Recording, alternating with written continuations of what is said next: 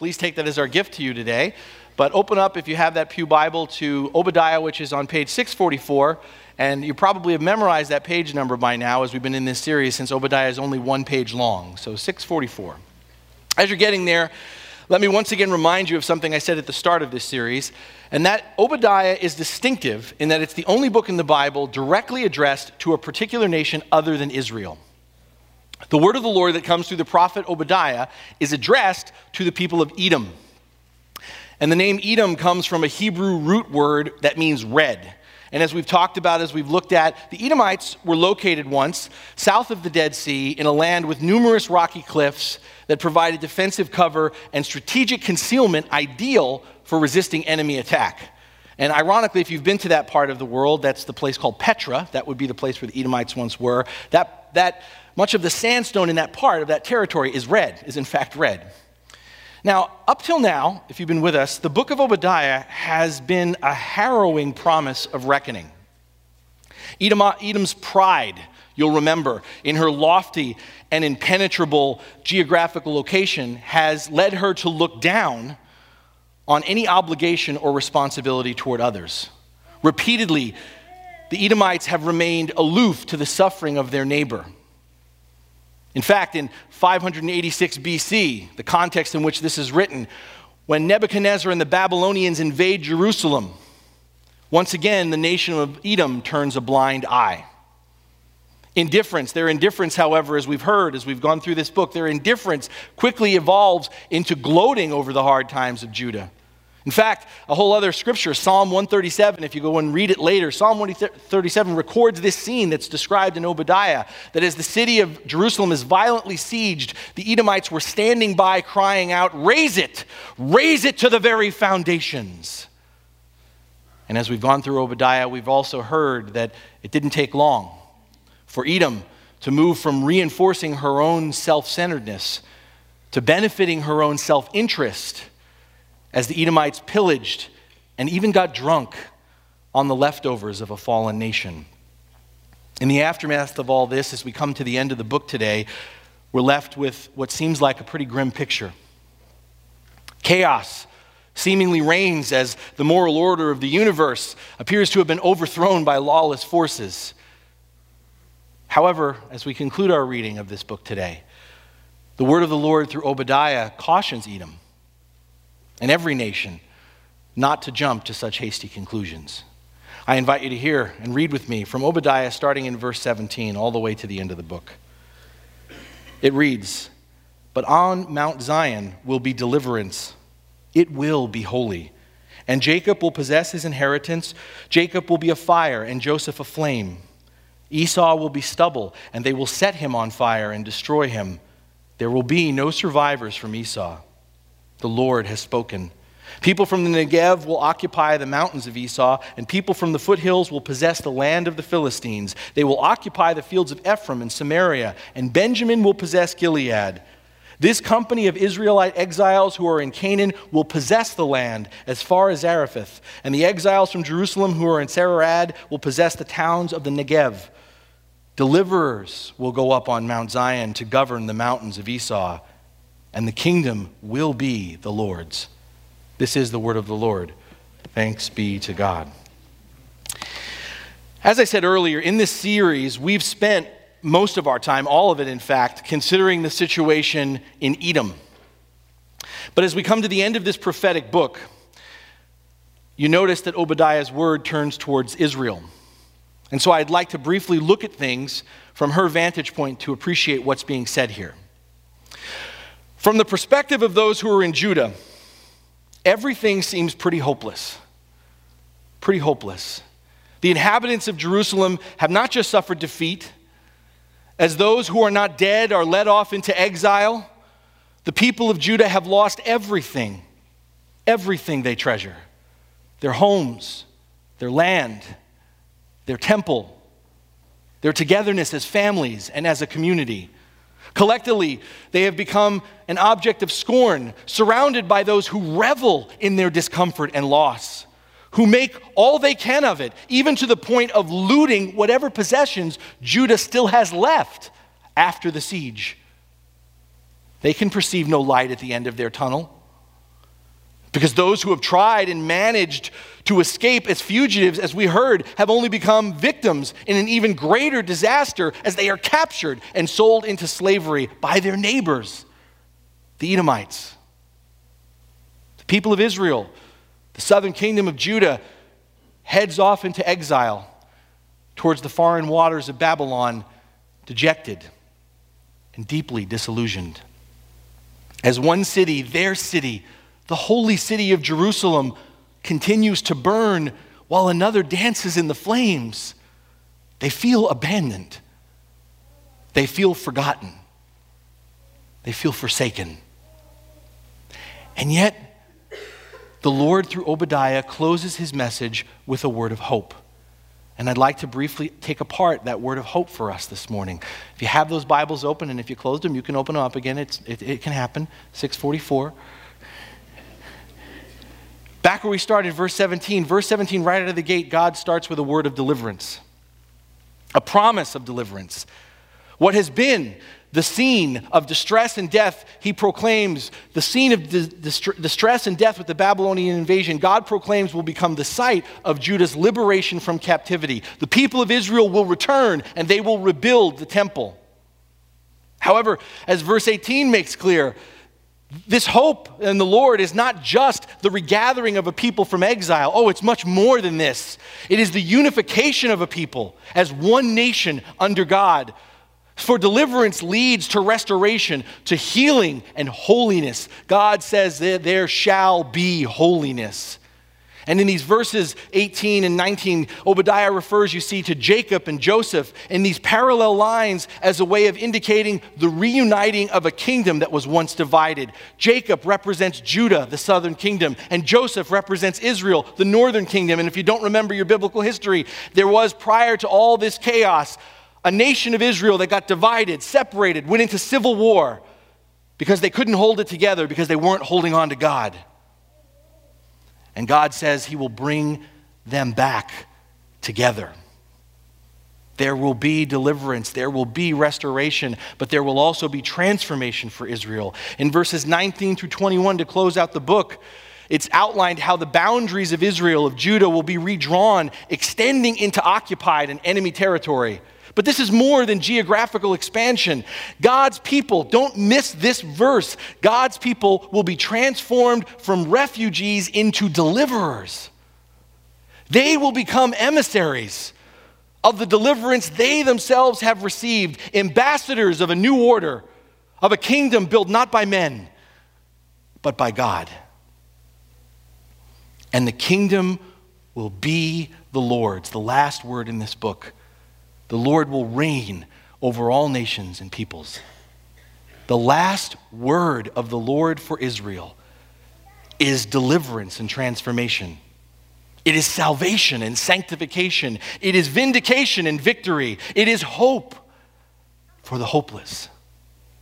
And it is hope that comes not just from the mouth of Obadiah, but if you're familiar with the scriptures, if you've been in them lately, it, this is the rapturous, the singular chorus of all the prophets. And it is a hope not just for the people of Israel, but for all nations, for all people.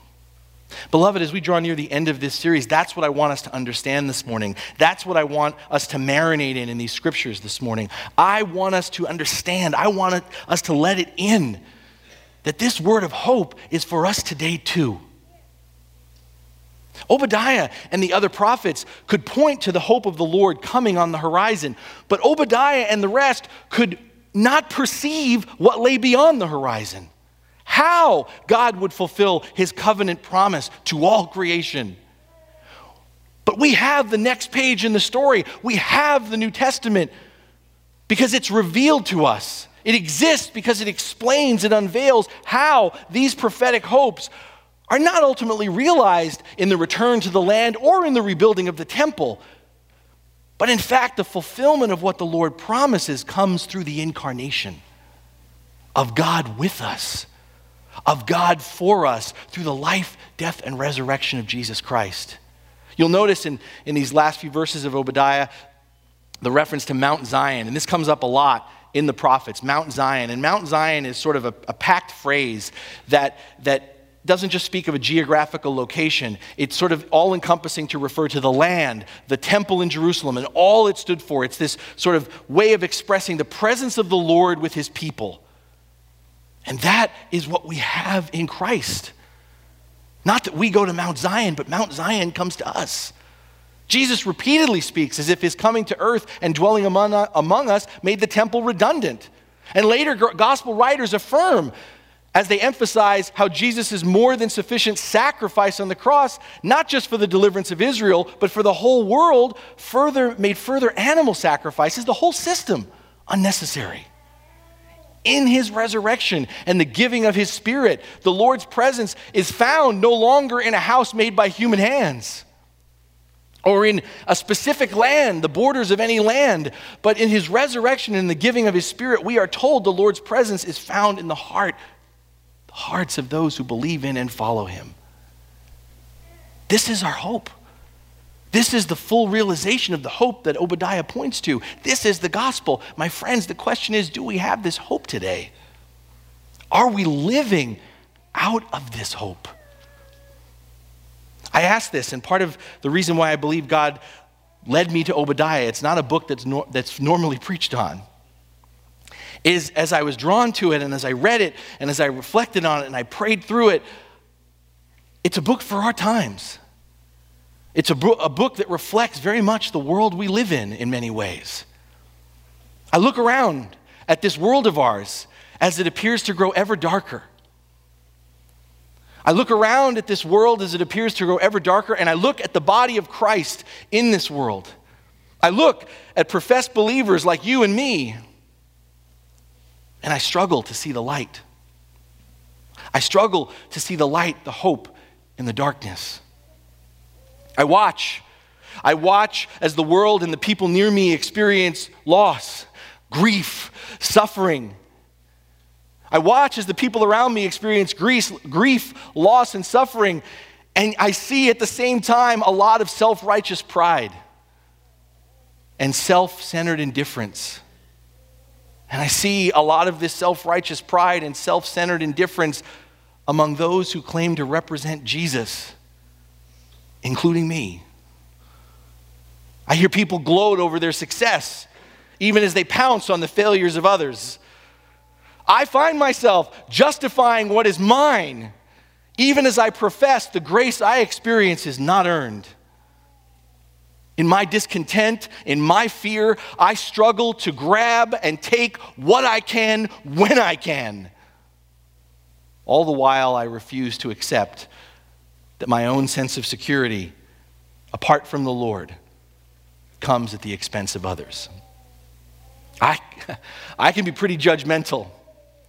I can be pretty judgmental as I look around and see a lot of hopeless people.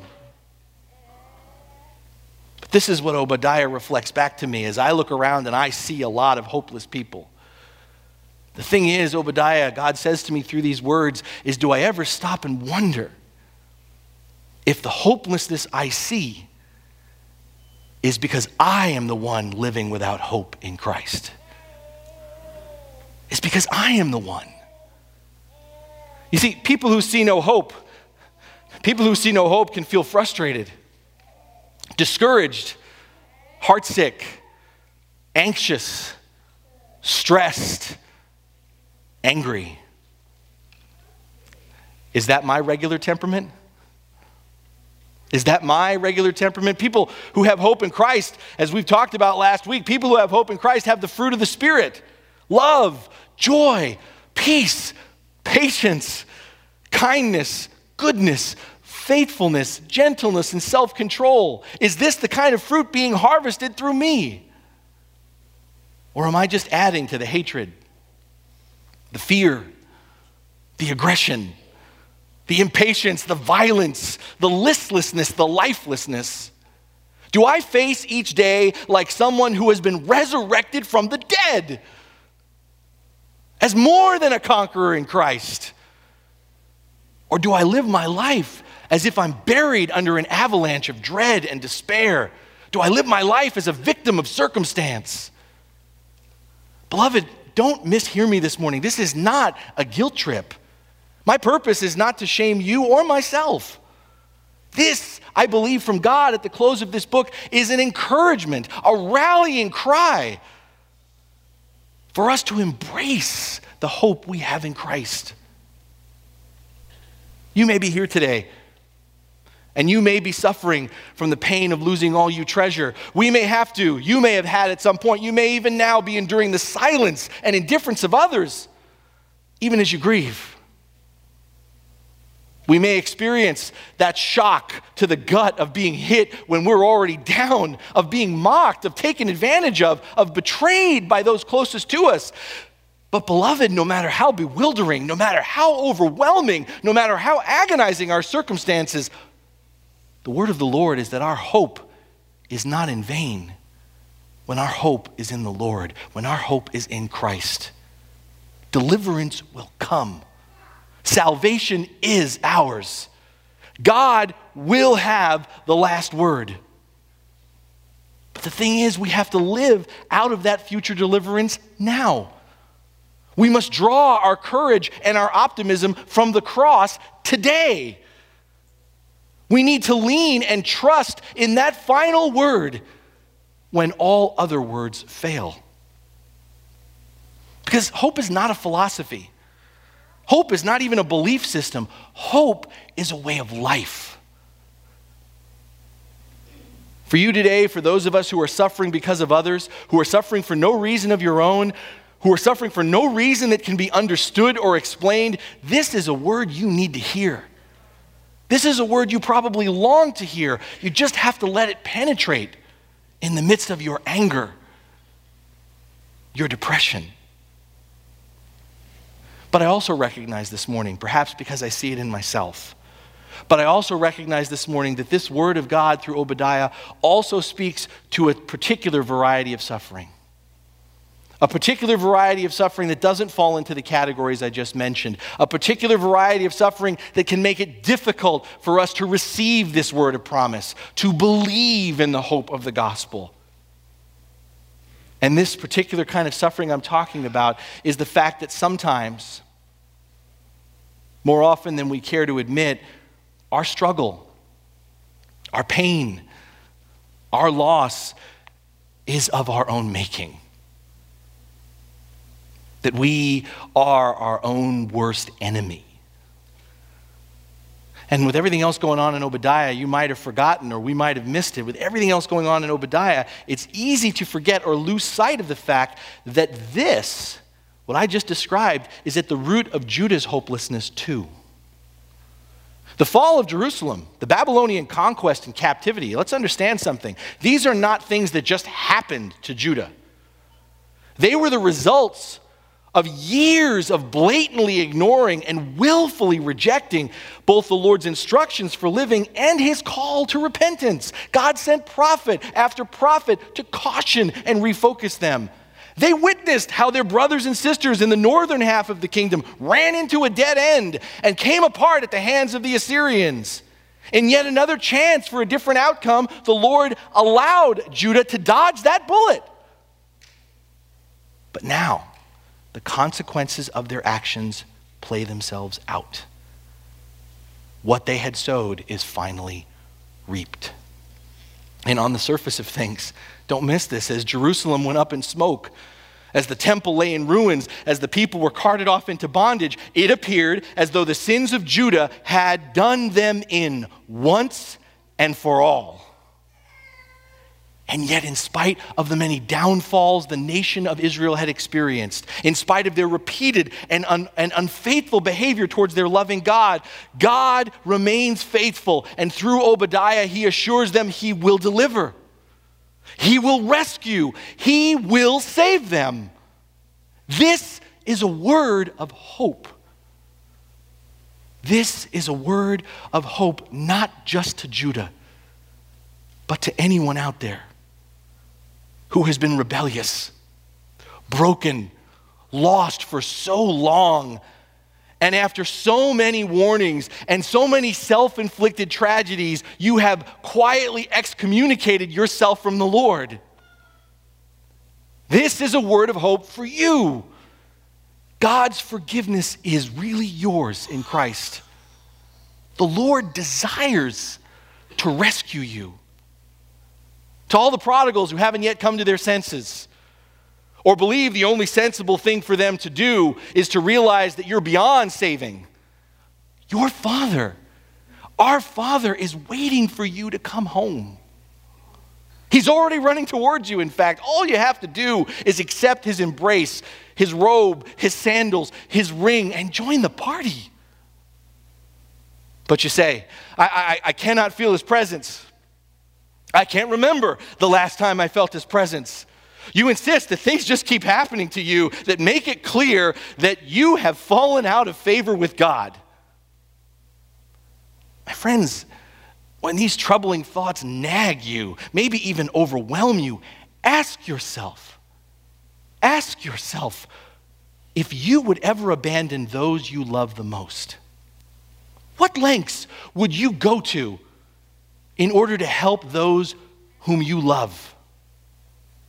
And in the answer to that question is the in, the, in that impulse is the love that is the reflection of the image of the character of God in whom we are created. My friends, believe and know that our Father is exponentially more determined to restore us to Himself.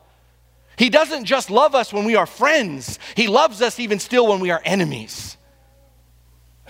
The Lord came all the way to the cross to make this hope tangible, visible to you. God is always ready, underline that, highlight it, always ready to relieve the burden of your sin to fight the battle of our guilt, to put to death the shame of our failures. All we have to do is turn to Him, to receive Him, to depend upon Him. This is the first and only step of our deliverance. As the Lord brings salvation into our lives, we need to abide in God's deliverance. And abiding in the Lord's deliverance is realizing our dependence upon Christ. My friends, you can't break glass or sound the alarm and then lead the one who is blocking for you. You can't break gra- glass or sound the alarm and then presume to lead the very person who's rescuing you. And for many of us, this is what we've diluted the gospel into. I have been forgiven, I have been saved. Thank you, Lord, I'll take it from here. No. No, you end up right back where you started. No less forgiven, but stuck. Because if you need God to save you, we need God to save us every day, every moment. We can't let go of His hand. We need Him to hold us up. We can't walk, let alone crawl, unless He is holding on to us. Rescue is about acknowledging our reliance that we can't make it on our own. We need to follow Jesus. Because as we've learned through Obadiah, the hope that God offers us is not just salvation, the hope that God offers us is salvation and also his promise to change our lives. Our hope is in the Lord's deliverance, but also in the Lord's transformation of us. Our hope is in God's vindication and his sanctification of us. There will be salvation and there will be sanctification. And the great theologians of old have always lived in this tension that there is justification, the forgiveness that comes, being made right with God, and then there is sanctification, living into, out of that righteousness. God, through Obadiah, declares clearly in verse 17, and there shall be holiness. Our hope is in the fact that while the Lord accepts us as we are, the Lord promises not to leave us where we are. Forgiveness is God's starting point in Christ. But the end game, beloved, the end game is wholeness holiness, wholeness. The Lord's purpose for each of us is to become whom and what we were always created to be a righteous, just, and loving people, a perfect reflection of our Creator and our Savior Christ. So I ask you again are you being changed for the better? Are you healing? Are you becoming a whole person? a new creation thanks to Jesus? Or once again, are we losing hope rather than living out of it? Because it can be easy, man. It can be easy. It's tempting to proclaim we are saved and yet to act like we are hopeless. And, and do we understand that that's the big disconnect that the world sees when it looks at the church? Not all of the church, but much of what it sees. You proclaim that you are saved, but you don't look any different. You don't act any different than anybody else. You're just as hopeless as the rest of us. My friends, even though we profess God's forgiveness to others, to ourselves, we can still find ourselves stuck in our sins. Nothing's changed. I'm not the only person who's experiencing this, right? We struggle. We struggle. We, we make resolutions. We recommit ourselves to Christ, and yet we still sin. We try harder. We read books. We weep at the altar, but we still feel as though our sin makes a hypocrite of our faith. You need to hear this. We need to keep it in front of us. My friends, by God's grace, you and I, we are a work in progress.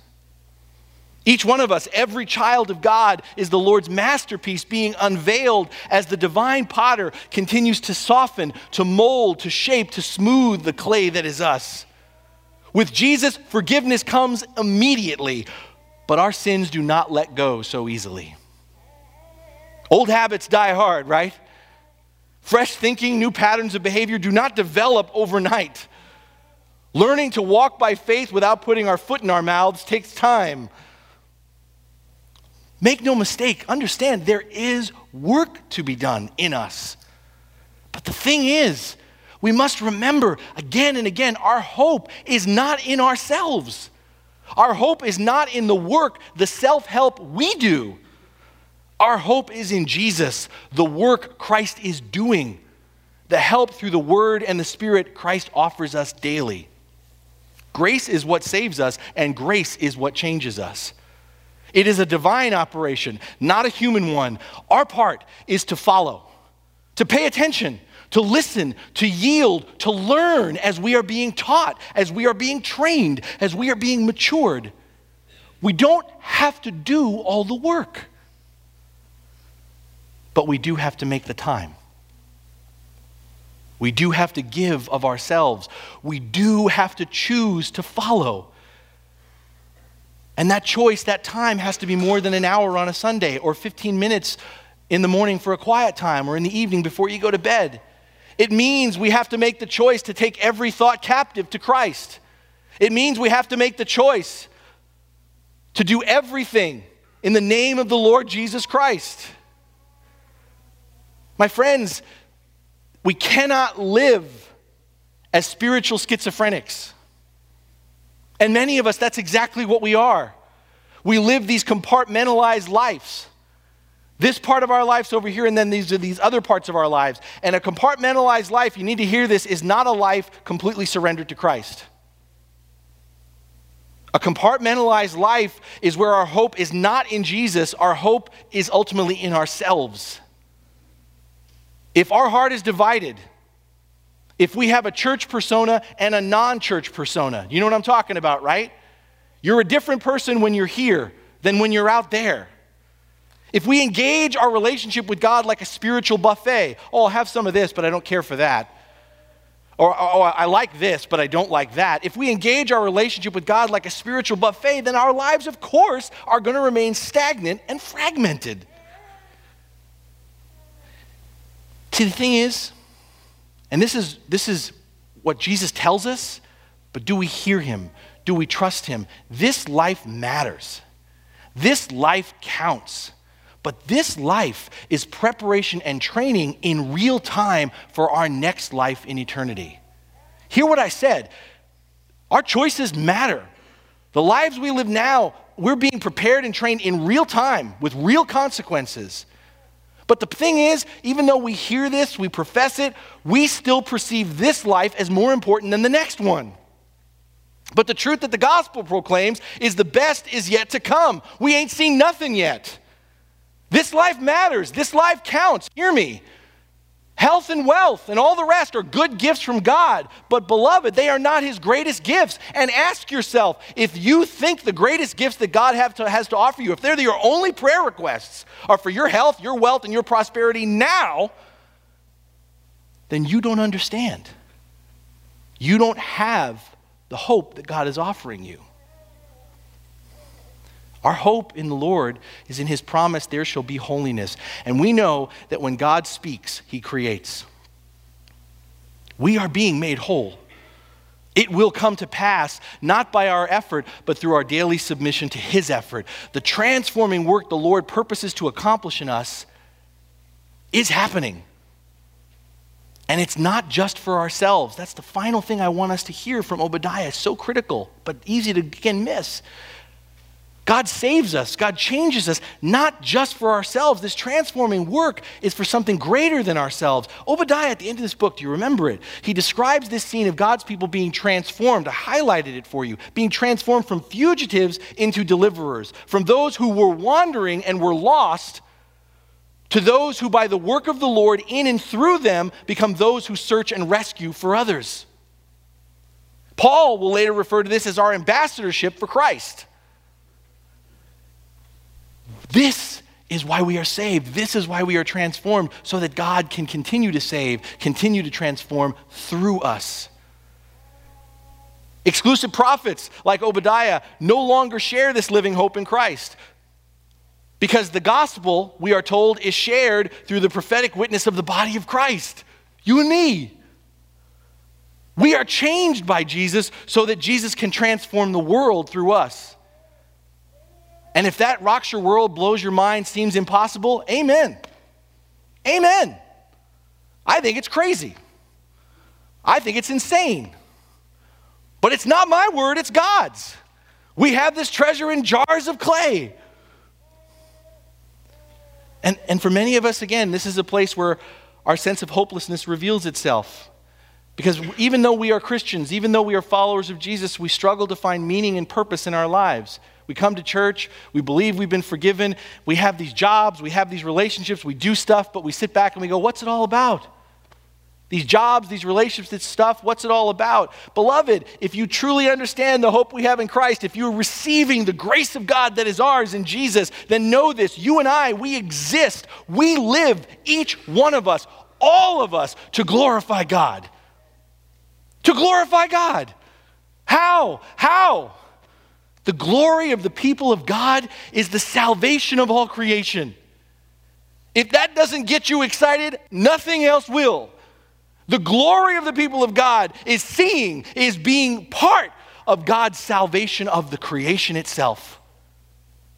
Our shared and unique calling is to be agents of rescue, redemption, and reconciliation for the kingdom of God. To be agents of rescue, reconciliation, redemption for the kingdom of God. Where? How? Through how we work, through where we work, through where and how we engage our relationships, through the stuff we choose to do. Through everyday things, God does things extraordinary. Miracles aren't the exception, they're the rule. We are being changed by God to fit this job description. We are being equipped to fulfill that calling. So I ask you again is this the employment you're engaged in? Is this the glory you are seeking? Do you remember here when Obadiah talks about the fire and flame of God's holiness lighting up and changing Jacob and Joseph in verse 18? That there's this, this picture I told you is being cast of the restoration and unity among people a unity that isn't being, hasn't yet been achieved when it's proclaimed. This unity of two nations that were once divided. It's kind of hard to believe. But here's the thing this image transcends the borders of a divided nation or a divided kingdom or one nation. This vision that Obadiah hints at, Paul blows up as he describes this as God's vision of breaking down the wall of hostility between peoples. Our hope in Jesus, in other words, is having the eyes to see, to envision the extinction of prejudice and hatred. Our hope in Jesus is being changed not apart from each other, but being changed together. Paul says it this way Jew and Gentile becoming one in Christ, male and female becoming one in Christ. Is this the kind of hope that's influencing our view of the world? Is this the kind of hope that's influencing our view of our neighbor across the street? Is this the kind of hope that is influencing our view of the person across the aisle with whom we so strongly disagree? Or are we blinded by the hopelessness of a rhetoric that demands vengeance, that spurs us to sit in judgment, that whispers to us, we're not the problem, it's them? One of the most repeated questions I have in our community, and I appreciate these questions, and, and, it forces me to look within and wrestle myself, and, and you may have other things that push your buttons, but it's this question in the midst of so many other things going on in our world, but this How do I love ISIS? And that is a loaded question. And, and, and I, uh, my response is I don't know. My response is, I can't imagine how it's possible. My response is, I don't want to. I won't.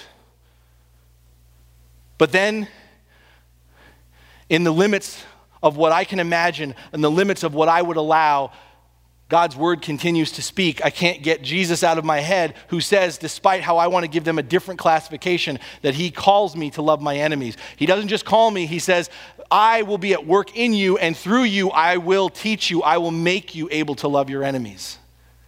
And so, my, my initial response is we don't have to love ISIS. We shouldn't love ISIS, but we should love the people of ISIS. And I don't know how to do that. I don't have three easy steps for you other than this to look to Christ. To look to Christ, to not to look there, but to look to Christ, because when I look to Christ, I see the character of the God that I follow. When I look to Christ, if I really look, if I honestly look, I see the character of myself, who I have been and who I am becoming. And if I look really deeply into Christ, if I keep looking, I see who they, whoever they are, who they are intended to be, who they are meant to become. And maybe that's the starting point of choosing not to hate, but choosing to love. My friends, what I'm trying to say is as we choose to be hopeful, to avoid bitterness and vindictiveness towards those who do us evil, individually or corporately, as we become ambassadors of forgiveness and grace, trusting in the judgment and victory of our God, we will become more than conquerors through Him who loves us. Through our witness to Christ, evil will be overthrown, sin will be overcome, and there will be a new heavens and a new earth, and the kingdom will be the Lord's. We live in a time when despair and hopelessness are more likely to dominate people's lives than hope. And in times like these, the final word of Obadiah is a word for all who believe they are hopeless. That the world is hopeless in the midst of our failures and our suffering. In the midst of our weakened faith, this God who reveals his character, who lays his intentions bare for us all to see on the cross, assures us no matter what happens, we are not forgotten or forsaken. Despite the perceived ambiguities all around us, through the reality of an empty tomb, this God assures us history is going somewhere. Our lives, the whole of creation, is building towards a grand finale. We may not yet hear the music, but the music is playing and it is building a decisive and redemptive climax, an eternal triumph over the cancer of sin, the chaos of evil, and the violation of death. It is coming.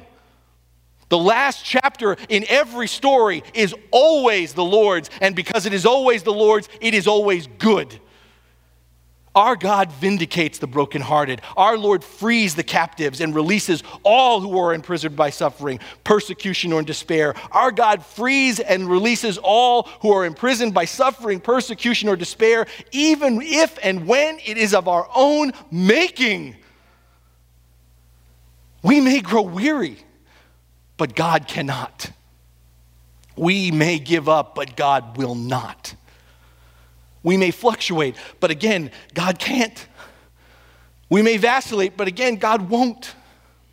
We may disappoint ourselves, but God will not disappoint us. We may fail a thousand times, but God will never fail us. Is this your hope? Is this the hope that is at the center of your being? Your thoughts, your actions. Is this what gets you up in the morning? Is this what helps you to sleep at night? Is this what presses you on? Because this is the only hope we have. The hope of our deliverance and transformation. The hope that from start to finish, the kingdom is the Lord's in Christ. Amen. Amen.